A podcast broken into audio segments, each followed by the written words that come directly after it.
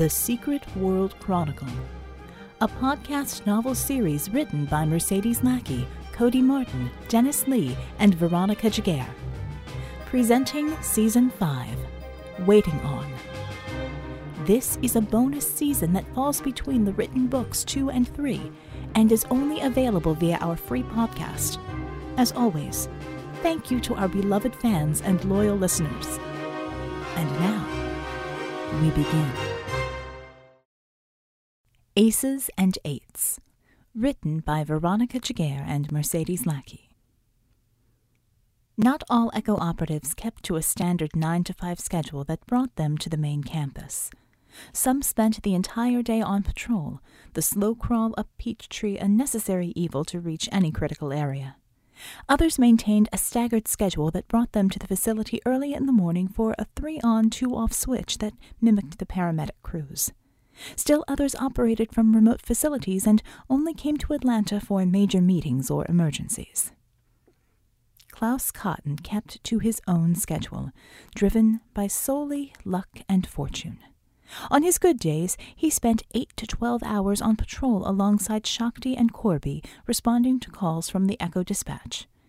With that trademark grin that stretched his reddened complexion and punctuated his call sign of Handsome Devil, Klaus demonstrated his luck by dodging bullets, pulling off impossible stunts, evading the more dangerous punches, and charming the most cantankerous bystanders into not pressing charges for the more serious property damage. On his bad days, Klaus didn't get out of bed. Just going to the bathroom was a precarious exercise, and entering a kitchen full of sharp knives and temperamental appliances was out of the question. When the bad days hit, Klaus stayed in his pajamas and weathered the day with reruns of Charlie's Angels and the Mod Squad until Shakti brought home Thai curry for dinner. He'd go to bed and hope for a better start to the day in the morning.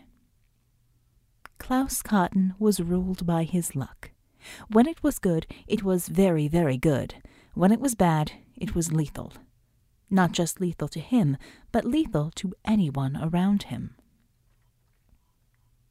Klaus started every morning with the same routine. He would roll over and sweep the worn deck of cards from the nightstand, shuffling them as he yawned. Then he would lay out 5, face down on the bedsheets, and decide on 2 to replace. Some days he felt good enough to just take the hand he was dealt. Other days he would swap out a few and try to improve the chances. Depending upon the luck of his draw, he decided whether to get out of bed and begin the day, or roll over and wait things out until the next morning. Today he shuffled the cards expertly, taking a moment to use Shakti's shoulder as a convenient level surface. She swatted him away with one arm as another pulled the sheets up and 2 more curled her pillow closer.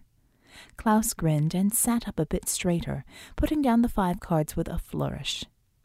Today didn't feel like a swap-out sort of day, so he replaced the deck on the nightstand and wiggled his fingers over the cards. 8 of diamonds. Not bad, but not great. He flipped the next card. 8 of clubs. 2 pair was a decent way to start, and that much would let him get out of bed. He turned over the next 2 and let out a whoop of delight. 8 of spades plus the ace of spades. 3 of a kind with an ace high. Klaus swung his feet around and placed them firmly on the floor, flipping the final card over as an afterthought and not looking back. He didn't turn around until Shakti's voice called him from the bathroom. "That's a full house, yes? We can go for coffee." Klaus frowned, toothbrush hanging out of his mouth as he peered around the door. 3 of a kind, baby. Ace high." Shakti shook her head and showed him the last card, the ace of clubs. 2 aces and 3 eights. 1 pair and 3 of a kind. Full house. Klaus's complexion paled to something resembling strawberry yogurt as the toothbrush fell to the floor. With infinite caution, he padded across the room and gingerly slid between the covers. "You get the coffee," he murmured into the pillow. "I'll keep the space warm until you get back." She frowned at him, smoothing his hair back as he burrowed deeper between the sheets. But that's a good hand, a full house. You always go out when you get a full house. Not leaving. He pulled the covers over his head for good measure. That's the dead man's hand, babe. Big neon sign that says, "Handsome devil should keep his ass in bed today." You're not reading it right. Now that's just ridiculous. Shakti threw back her covers and stood, rolling her shoulders, all four of them. I don't see the logic in your being so overly dramatic. You may see it as a poor hand, but in terms of mathematical probability, that would win in a game. Not leaving. One Eye peeked from beneath the sheets to watch his girlfriend ready herself for the day and slip into her tailored Echo uniform. It had to be tailored to accommodate four arms. Maybe you should stay home, too. Bad movie marathon, starting with horrible spy movies. No, Klaus. We can skip the parodies and go straight to the ones that took themselves seriously, he wheedled. You know all of the Jamie Lee Curtis lines. No, Klaus. She finished the buttons and slid into her boots. One of us has to be there. I don't trust the new administration, especially the new bodyguard. We can't raise their suspicions by not being there. A petulant groan came from beneath the sheets, but no argument followed. Shakti buckled her utility belt and pulled her dark hair into a long tail, then went to kiss the top of the sheets. I'll come back early, once the patrols are done. With curry, she added. Promise? Promise.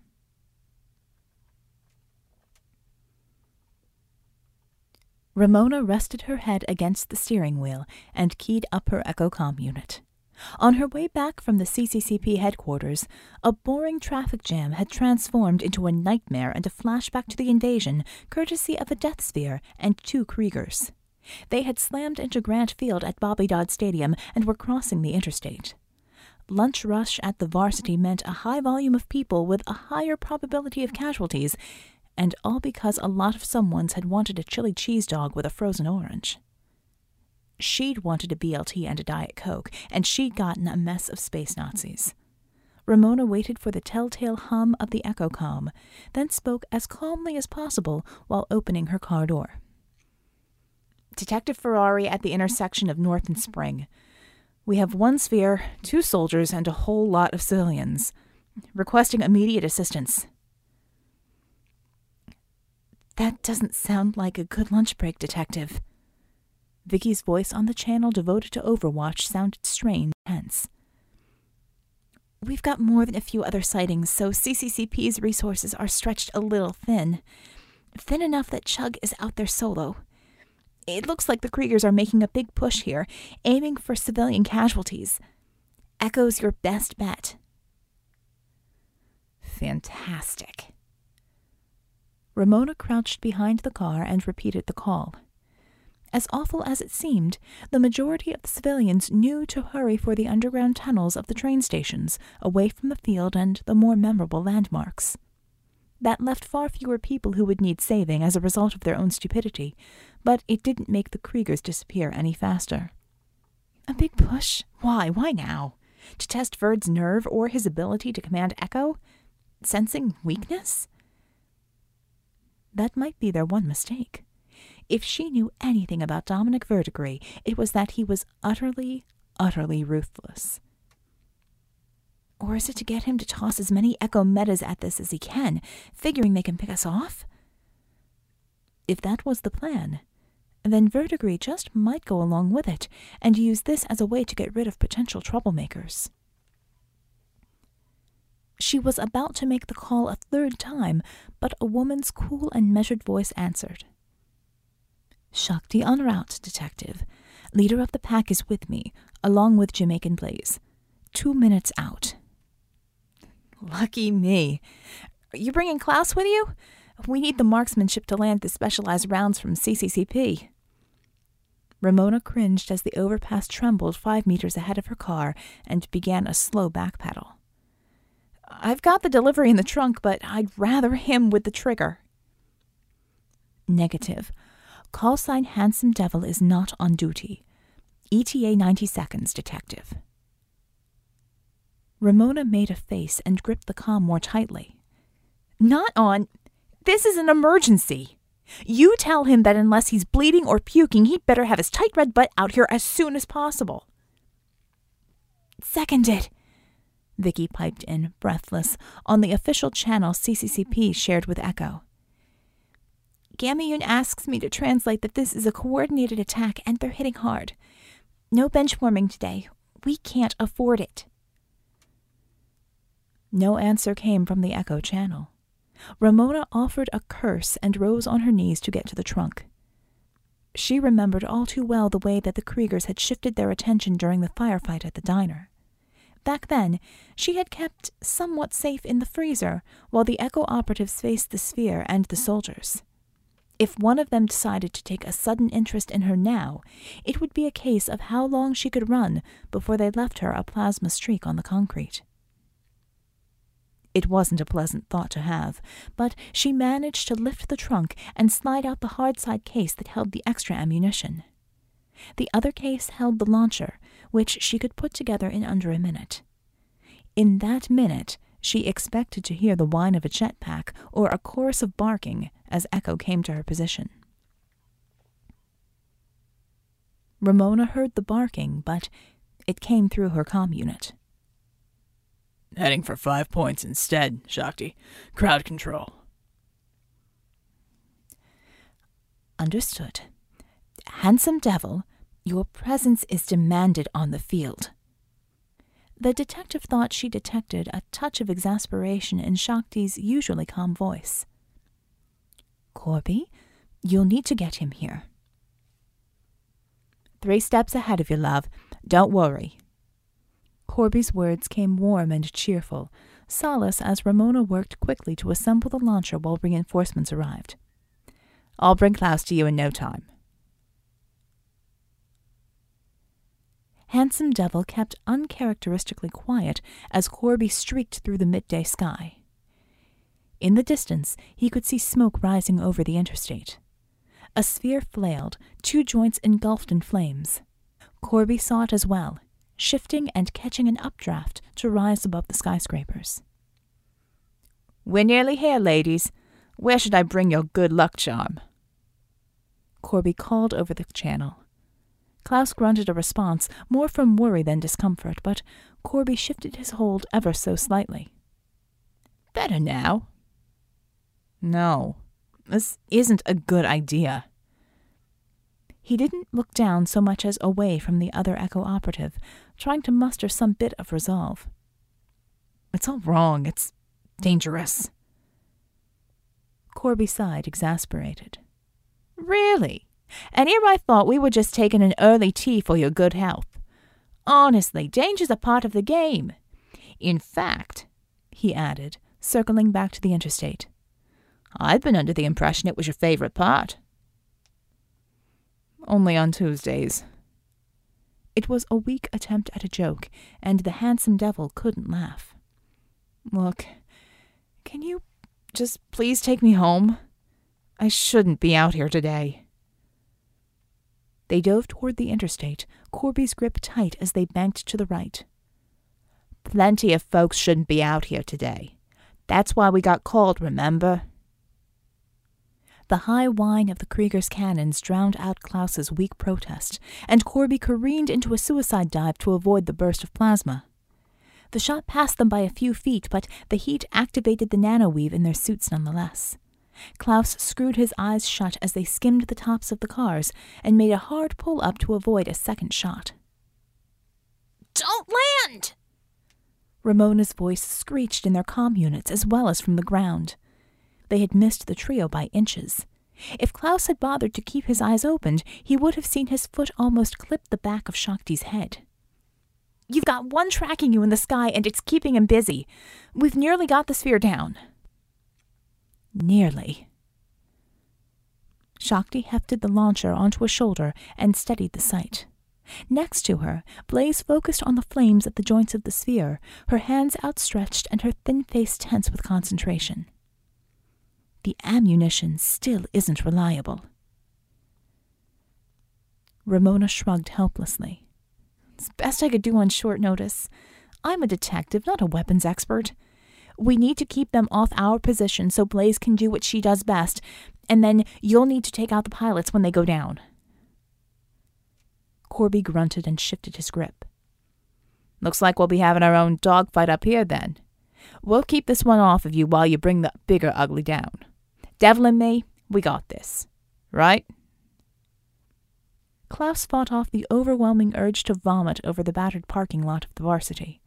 Instead, he reached for both of his pistols and tried not to dislodge himself from Corby's iron grip. "Something like that. Let's just make it quick. I've got a bad feeling about..." Concrete popped in staccato beneath them, the overpass unable to sustain the weight of the second Krieger. Abandoned cars tumbled toward the collapse, metal screeching against metal. Both paused, heads swiveling toward the trio using the echo car as cover.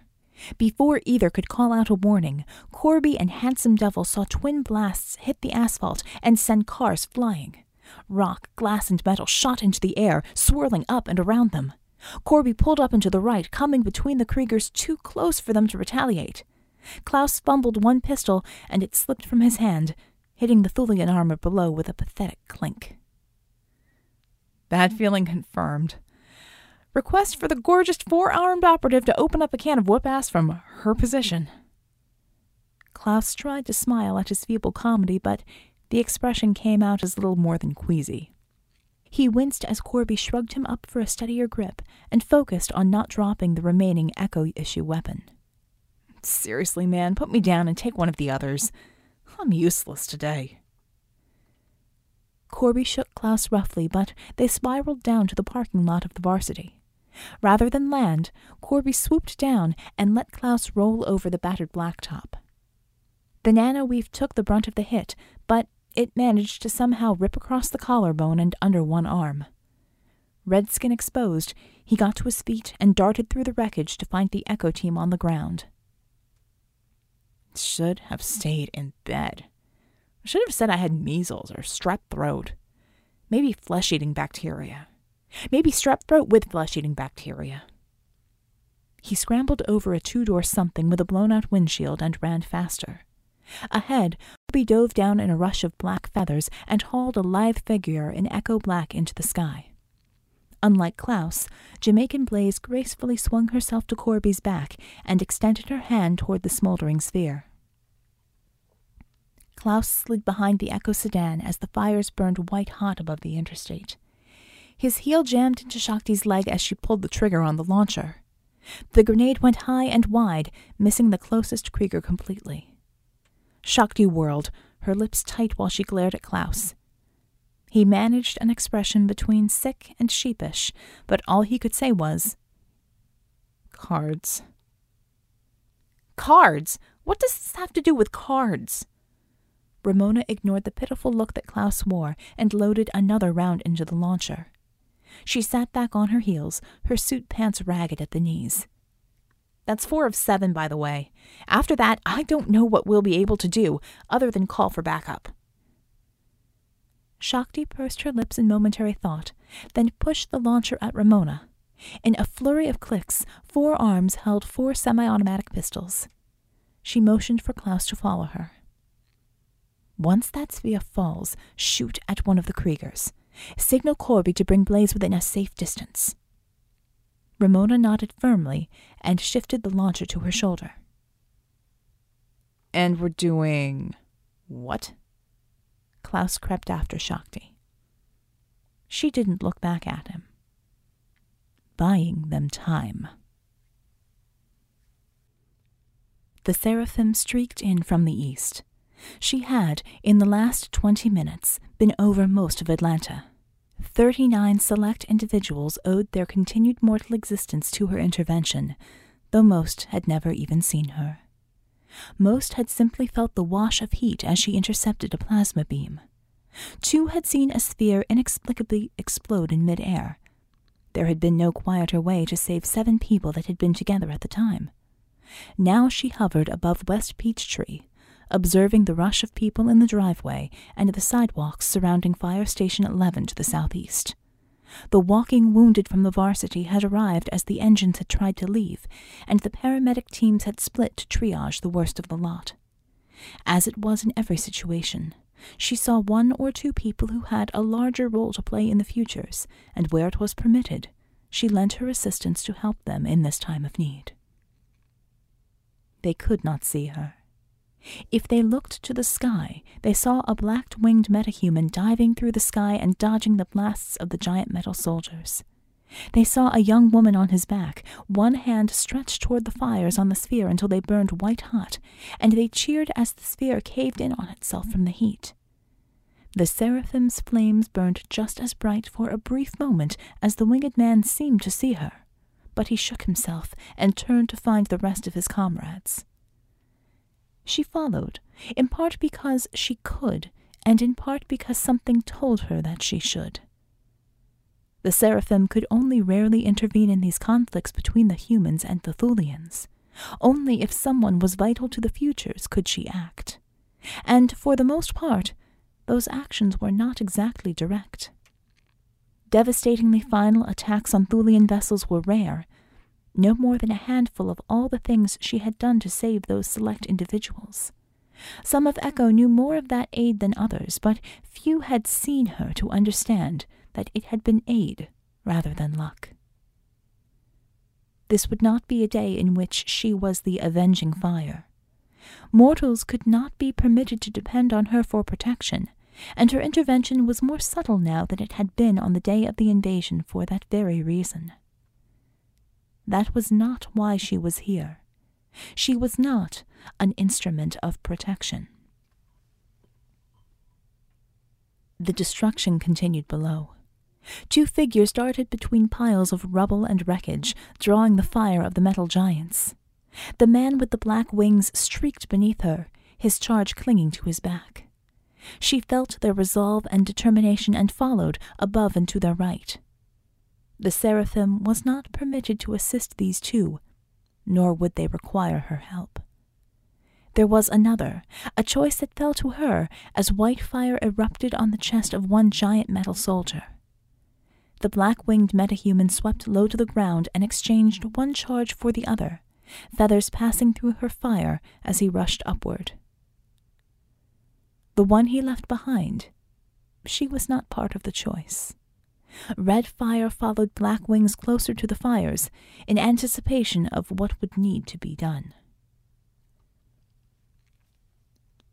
Shakti allowed herself the smallest bit of relief as the handsome devil gave her a cocky grin.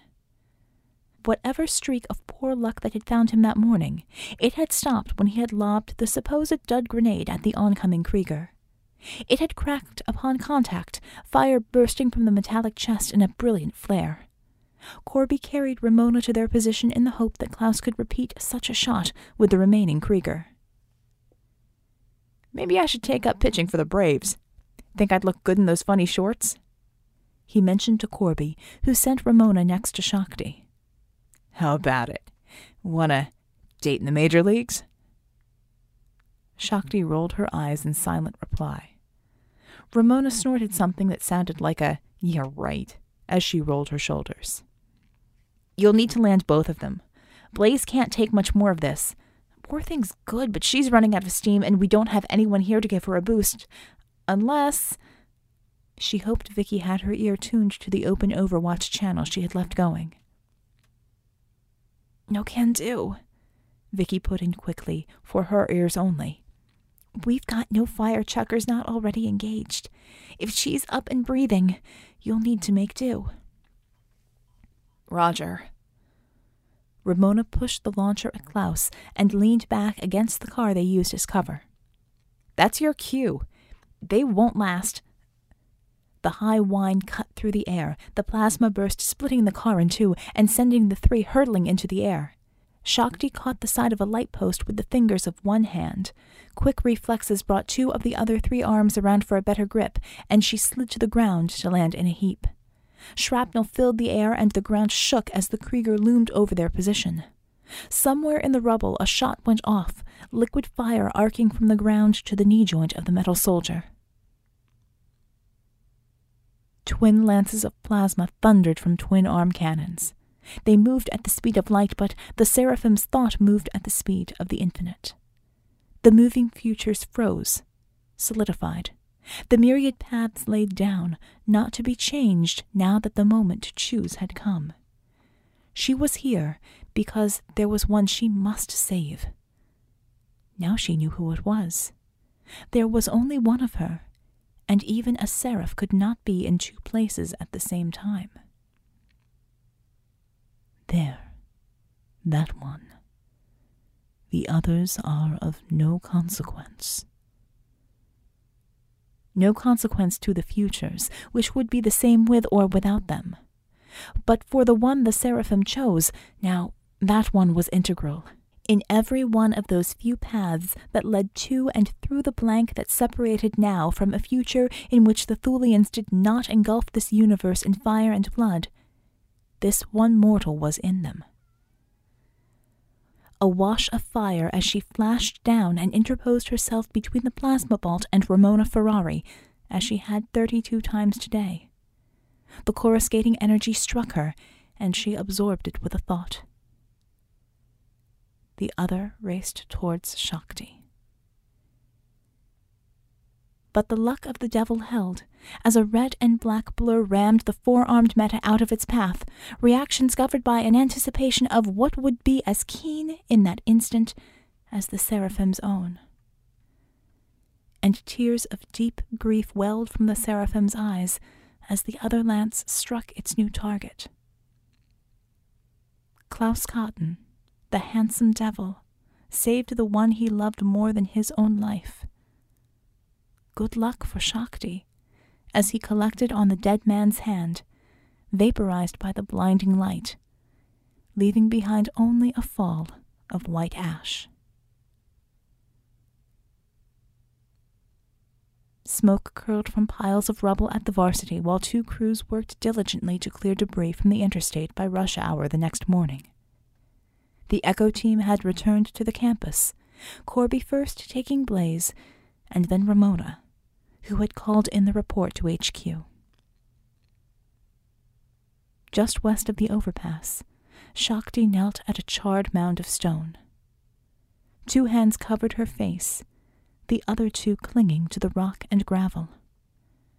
The skies had cleared, and the Echo teams had returned, but she did not go. She could not go. There was a rush of warmth behind her. Shakti's shoulders sagged, hands still covering her face as she spoke. Her words came in the rough whisper of one unaccustomed to crying. He was supposed to be lucky. Lucky enough to miss things. Lucky enough to survive.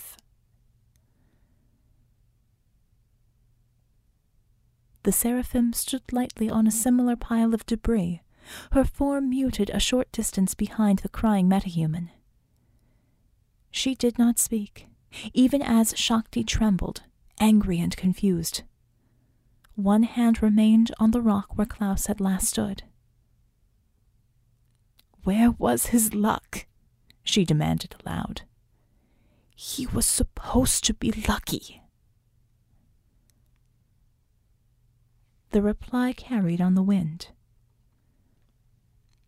It was his choice, yet it was your luck. Luck is often the ability to anticipate the truest course. And when Shakti turned toward the warmth and the wind, nothing but earth and stone remained. You have been listening to The Secret World Chronicle, Season 5. This podcast is voiced and produced by Veronica Jguer and is made possible through the amazing people at PodioBooks.com. Music is Exciting Trailer by the equally exciting Kevin MacLeod at Incompetech.com. To keep up with podcasts and news about the Secret World Chronicle series published by Bayon Books, follow us on Facebook or at www.secretworldchronicle.com.